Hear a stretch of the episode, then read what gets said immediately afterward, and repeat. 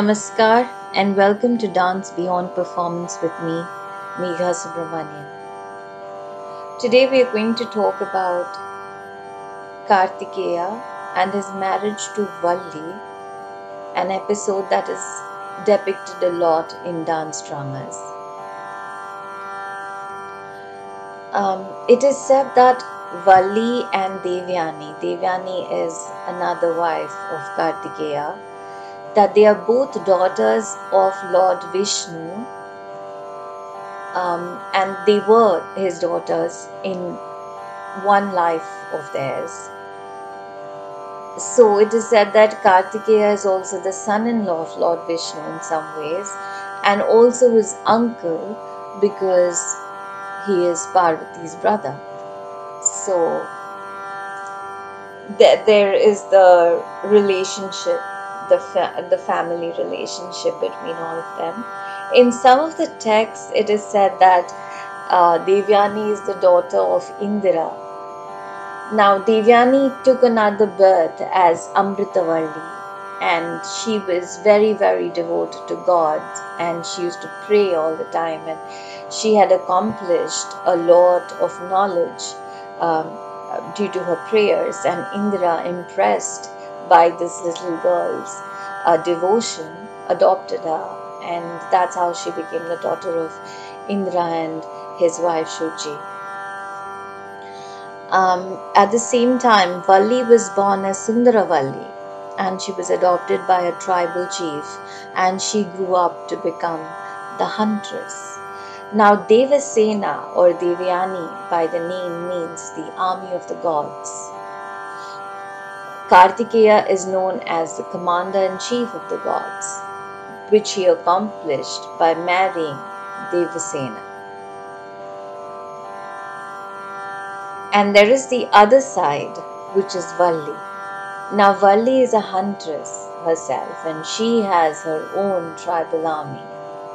And Kartikeya is now the chief of both, that is, prescribed way of living, which is your rituals, your practices, and how to pray to God, and everything which Devyani or Devasena has mastered. And he also goes to venture into another domain, which is very unruly, has a very natural, intuitive emergence to it. Which is represented by Valli, because she represents nature, the sudden changes, the beauty of it, and the beauty of being unruly or having space for a lot of things, a lot of different things. And he also makes that his own by marrying Valli. So philosophically, if you look at it, he is the commander-in-chief, not only of one kind of prescriptive path to attain God, but also another kind which actually embodies several paths to achieve God. So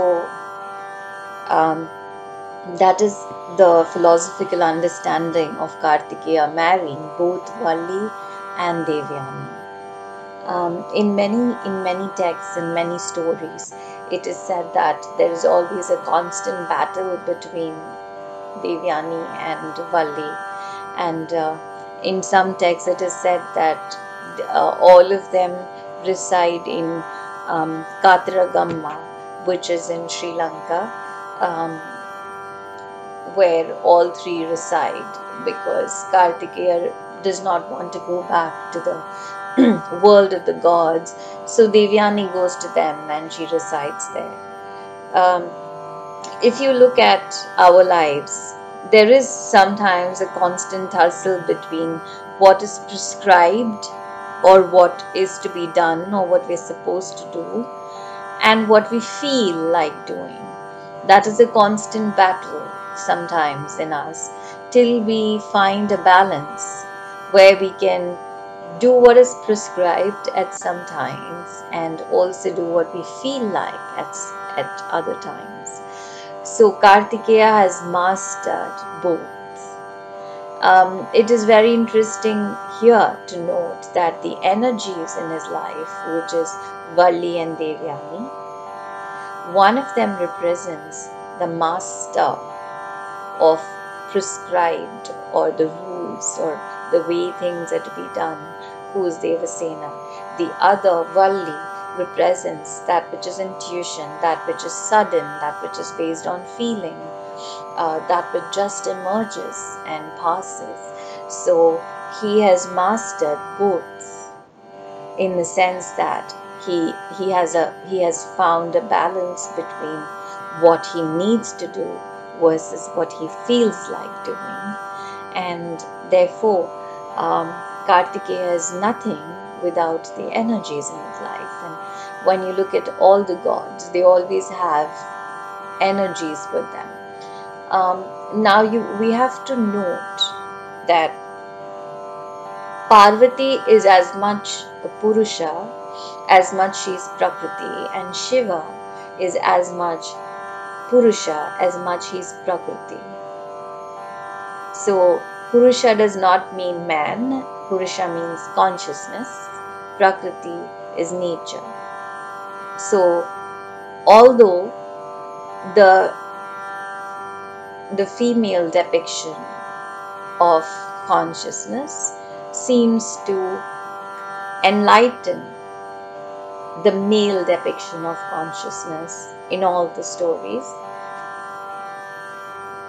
and once the male depiction of consciousness is able to master that energy, or is able to balance the energy coming from nature, that's when this consciousness attains the state of God, which is equally true for the female depiction of consciousness. A lot of this is actually described in the Devi Puranas, which are part of the Skanda Puranas. So I will definitely talk about them later, but it is very important to know that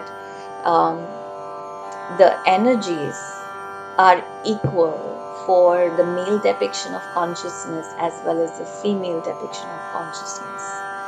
So when they fuse together and when they find a balance with each other. So when Valli and Devyani, the two different depictions of consciousness or energies, when they come together, they are joined together by Kartikeya's depiction of his consciousness. So all three of them form that fine balance, which then balances the entire universe.